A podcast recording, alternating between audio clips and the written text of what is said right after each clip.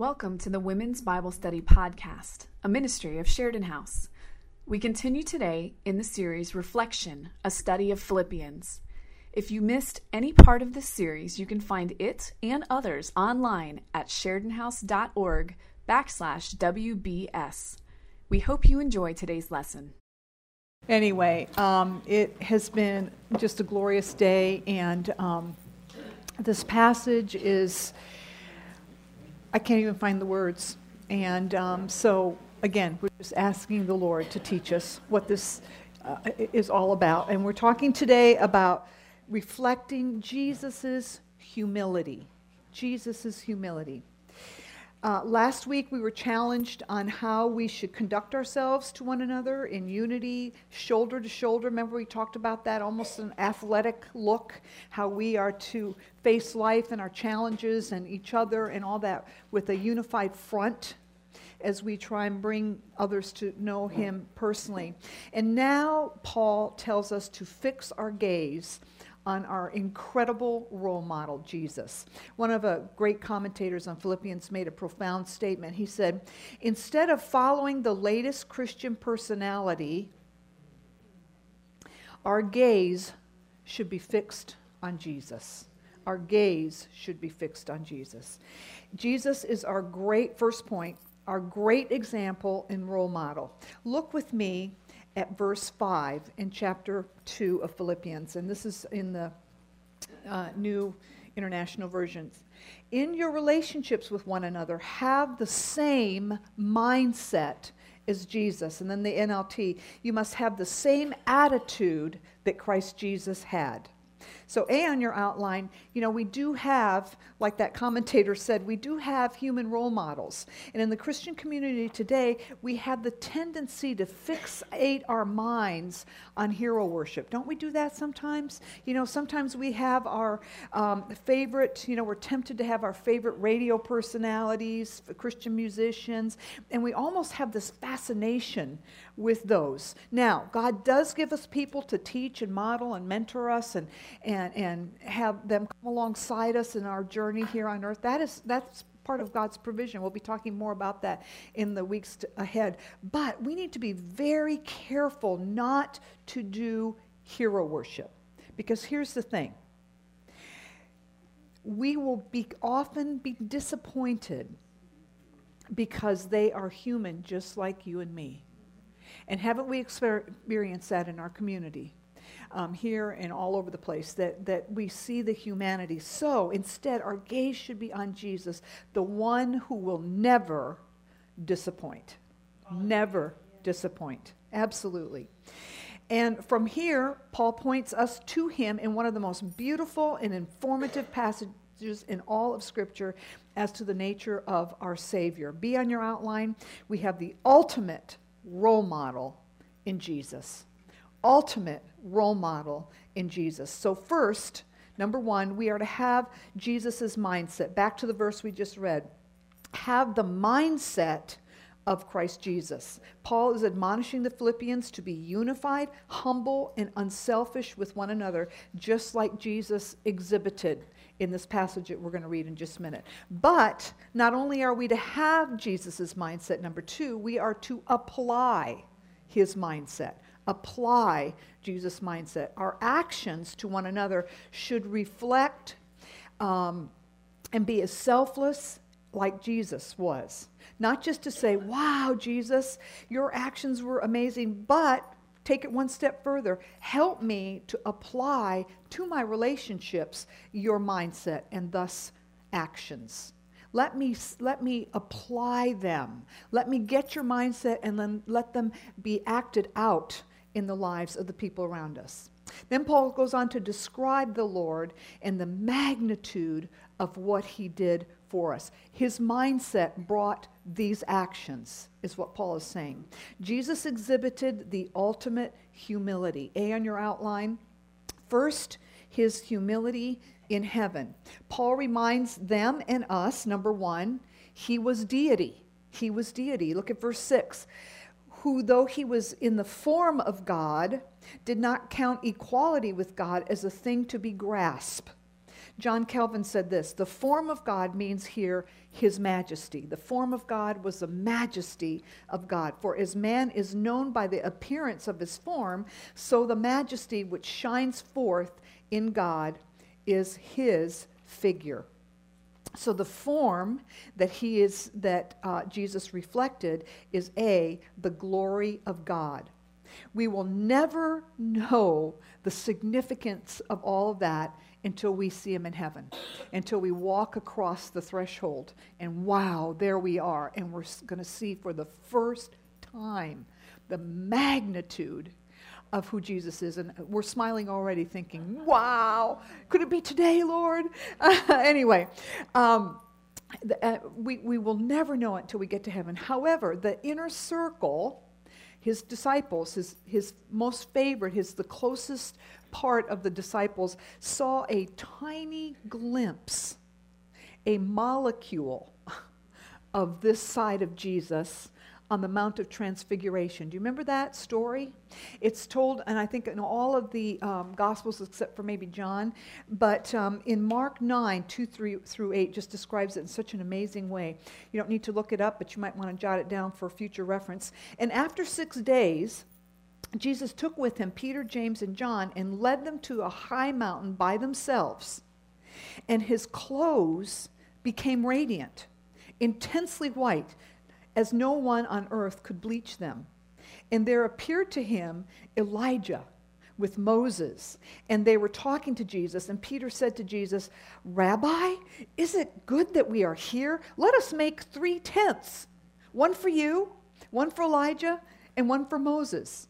Don't you love Peter? I mean, he is so overwhelmed that he, he's like, um, uh, um, let's make some tents.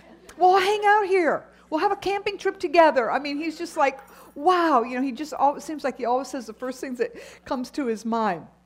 Anyway, for he did not know what to say, for they were terrified. You can, can you imagine suddenly seeing the glory of Jesus first time they've ever seen anything remotely like this aspect of Jesus? Who have we been following around all this time?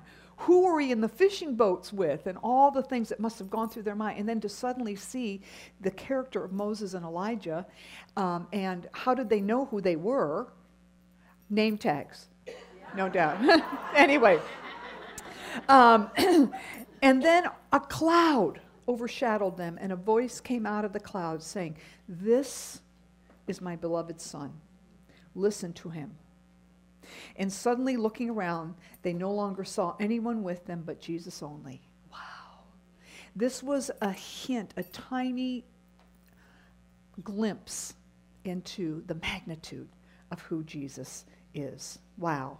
We see the love, the mercy, the teaching of Him through God's Word, but to ponder His glory is something that we need to desire and, and aspire toward, to ask for. Lord, okay, thank you for giving me your Word. Let me just every day maybe find a part of, uh, uh, of a passage where we can see a glimpse of you and help me to understand a little bit better what that looks like. I know I'll never understand you until I get to heaven, but if I could just see glimmers, like on that Mount of Transfiguration, and may I be so wowed by it that, like Peter, something silly comes out of my mouth. I don't know. But uh, anyway, but just a glimmer, asking for it it says being in the form of God, and it also re- relates to him as um, another great passage, Hebrews 1 3. And again, you don't need to look it up, but it says, He is the radiance of the glory of God. Let me say that again. He is the radiance of the glory of God and the exact imprint of his nature. And he, again talking about Jesus, upholds the universe by the word of his power. Wow be on your outline. He is the radiance of God. Now, what does that mean? What does that look like? Again, until eternity, we'll never really get the full implication of what that is. But we have been talking this year, the name of our study and everything is reflection. And we're attempting to reflect some of these glorious qualities that we are studying about Jesus and and, and as, as Paul has been teaching us. But Jesus is not a reflector of God. Jesus is the radiation of God. He radiates God, the radiance of the glory of God, that verse says. It's sort of like the difference between, I think, the, and this is just again a human illustration, but kind of like the moon and the sun. You know, the moon shines because it's a reflection of the sun. But if you've seen some of those um, scientific shots of the, the sun, and you see the sun uh, is so bright that you can hardly look at it, and then you see shooting radiation off of it, that's more the idea here. Jesus is not the moon and God the sun. Jesus is the sun. S U N and S O N, I might add. He is the sun. He is the radiation. He is the glow of who God is. He is the one who radiates the glory of God. He shines forth the glory as part of the Trinity. Um, and he has within him the unchanging nature and character of God. Not only the creator, it, 1 John 1, 1 and on talks about him being the creator, but that verse that we just read in Hebrews, he's the sustainer. You know, when the sun comes up in the morning, we kind of take it for granted. Oh, okay, sun's up. It's, you know, whatever. And, um, but that is because Jesus had it come up. Jesus turns the fall leaves into beautiful color. Jesus is the one that births babies. Jesus is the one that keeps the galaxies in place. He is not only the creator, he is the sustainer of creation. That is what that, that verse is saying. But look at the wor- rest of the verse 6, chapter 5, verse 6. Did not count equality with God a thing to be grasped.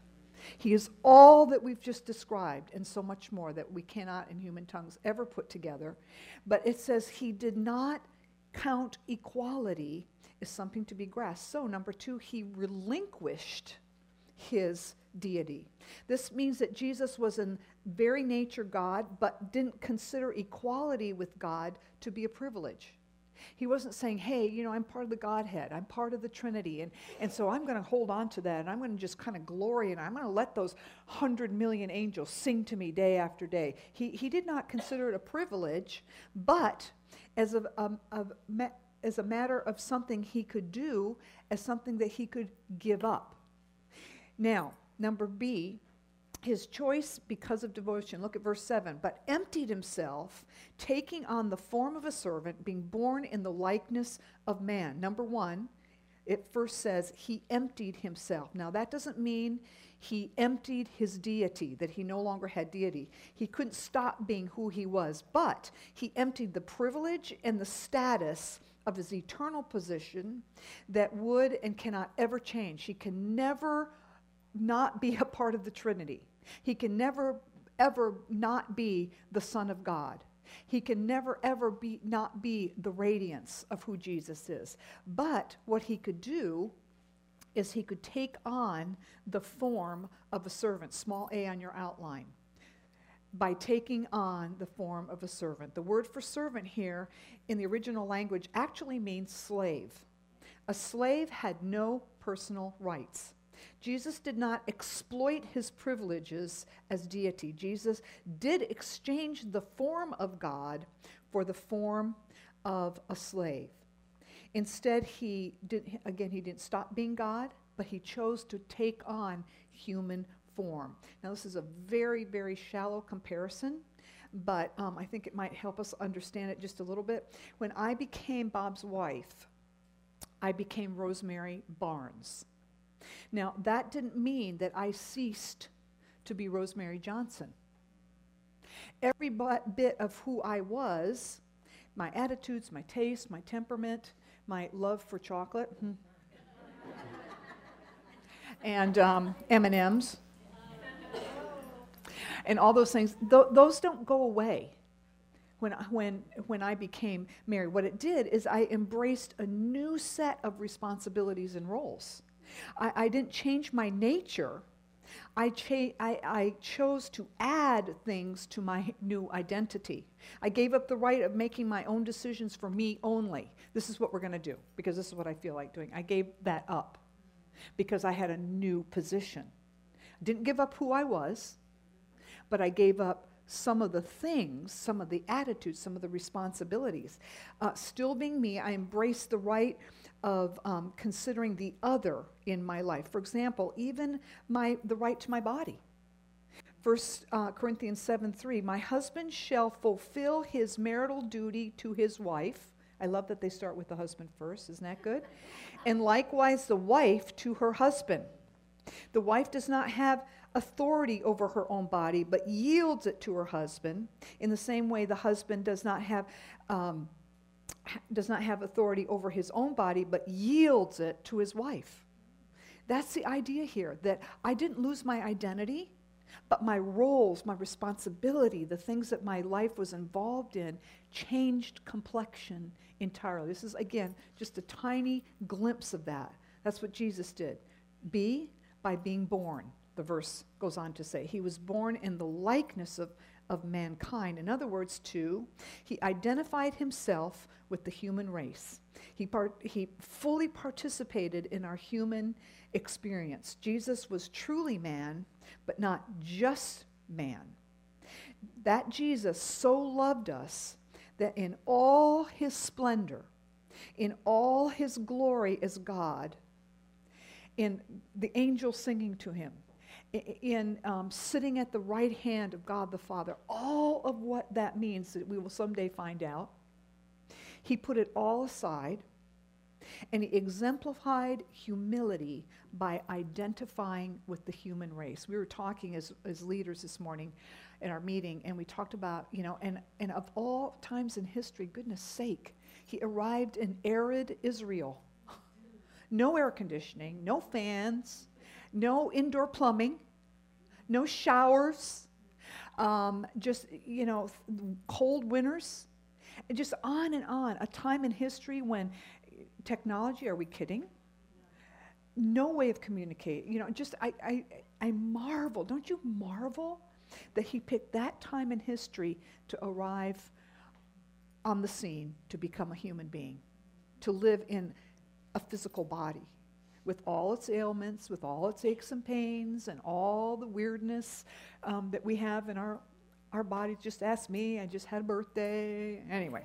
Um, but he, he loved us so much that in all of his splendor, as the radiance of God, he gave it up, humbled himself to put on flesh with all its issues and come to earth for us. I think all we can say to that is, wow, wow, wow, and thank you, wow. See, his ultimate humiliation in death, and it doesn't stop there. Verse 8 And being in the form, in human form, he humbled himself by becoming obedient to the point of death, even death on a cross. Number one, he humbled himself. He stooped to become not only a man, but a slave, meaning servant. His self humiliation meant full obedience. He went from the highest possible position imaginable to the lowest. Highest to the lowest. All his own doing. Not only did he humble himself from the highest imaginable position to the lowest, but to death. To death. Number two, he humbled himself to death. Even lower, he submitted himself to death on a cross. Soren uh, Kierkegaard said this Christ humbled himself, not he was humbled. O infinite sublimity, of which it most categorically to be true, that there was none in heaven or on earth or in the abyss that could humble him. He humbled himself. He chose it. He did it. He brought it onto himself. He humbled himself. A, it was a scandalous death. Scandalous death. In the world of Philippi that he was writing this letter to, this was the lowest that one could possibly stoop socially. Crucifixion was so cruel that it was commonly reserved for the lowest classes, especially slaves, and considered the mention of the cross to be an obscenity an obscenity. It wasn't something that could even be talked about in public in uh, polite society. It was so horrible. This may account for the relatively late appearance of the cross as a Christian symbol. You know, many of us um, have crosses that we wear maybe all the time or much of the time, and it's very special. We have crosses, multiple wooden crosses throughout our home, and um, because of the significance to us, but it took a long time for those early Christians to embrace the figure of a cross because it was so obscene to them. And to think about the Savior, the Lord of the universe, the radiance of the glory of God, to have died in this horrific, obscene way was too much for them, and it took a while for the cross to become the symbol of Christianity. Wow. Um, we, that is why, most likely, the cross was such a late symbol in coming. John Calvin writes this For by dying in this way, he was not only covered with ignominy in the sight of man, but also accursed. It is assuredly such an example of humility is ought to absorb the attention of all men. It is impossible to explain it in words suitable to its greatness. Wow. Wow. B. His death is the ultimate example. In describing this unbelievable condescension of our Lord in this passage, in giving the Philippians and us an example of what our humble servanthood should be to one another. 1 Peter 2 21. You don't need to look it up, but jot it down. To this you were called. To this you were called. Because Christ suffered for you, leaving you an example that you should follow in his steps. How can we ever pridefully be promoting ourselves or demanding our rights. When Jesus was that example. When we deeply consider what Jesus, equal in, in the very essence, God, what he gave up for God to serve us, to give us eternal life, then as an example to us, how can we ever consider an unforgiving attitude? a self righteousness, an all about me attitude. How can we ever consider that? Just as, as he humbled himself and emptied himself, so we are to empty ourselves. We're to empty ourselves. So he can fill us to be able to do what he desires us to be and to be used in whatever way he desires. Is that the least we could do? in our utter gratefulness for what the darling of heaven, one of the um, songs that we love to sing, did for us after what he did for us. Wow. Isn't that the least that we could do? Absolutely.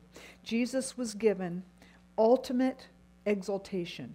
Verse 9 through 11 he follows by saying, Therefore, God has highly exalted him and bestowed on him the name that is above every name, so that at the name of Jesus every knee shall bow, in heaven and on earth, and under the earth, and every tongue confess that Jesus Christ is Lord, to the glory of God the Father. Notice those, that these powerful verses begins with the word therefore. And you know what I'm going to say next, right? What is it there for?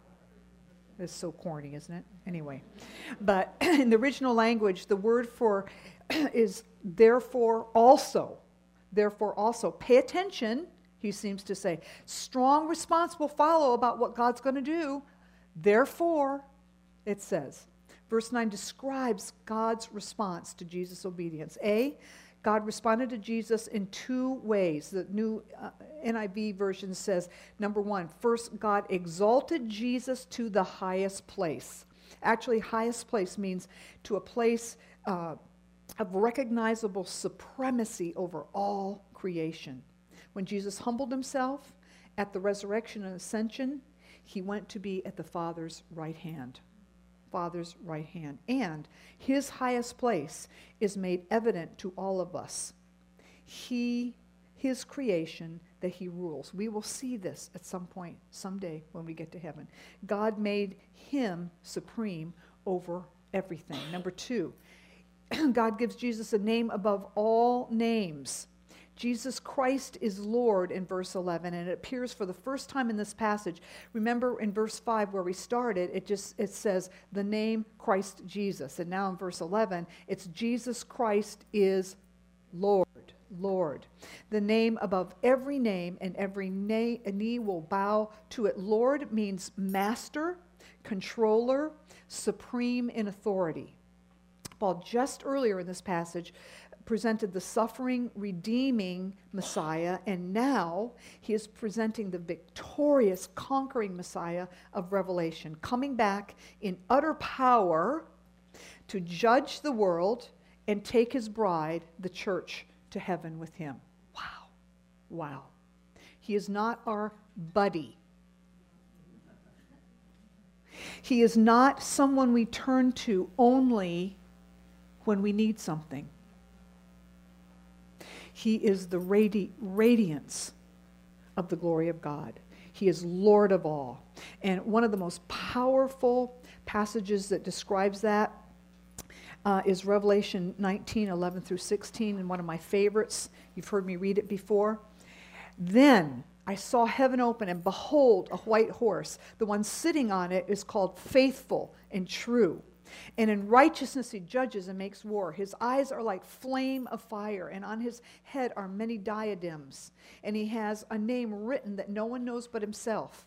He is clothed in a robe dipped in blood. And the name of which he is called is the Word of God. And the armies of heaven, arrayed in fine linen, white and pure, were following him on white horses. From his mouth came sharp sword, which was to strike down the nations, and he will rule them with an, a, a rod of iron.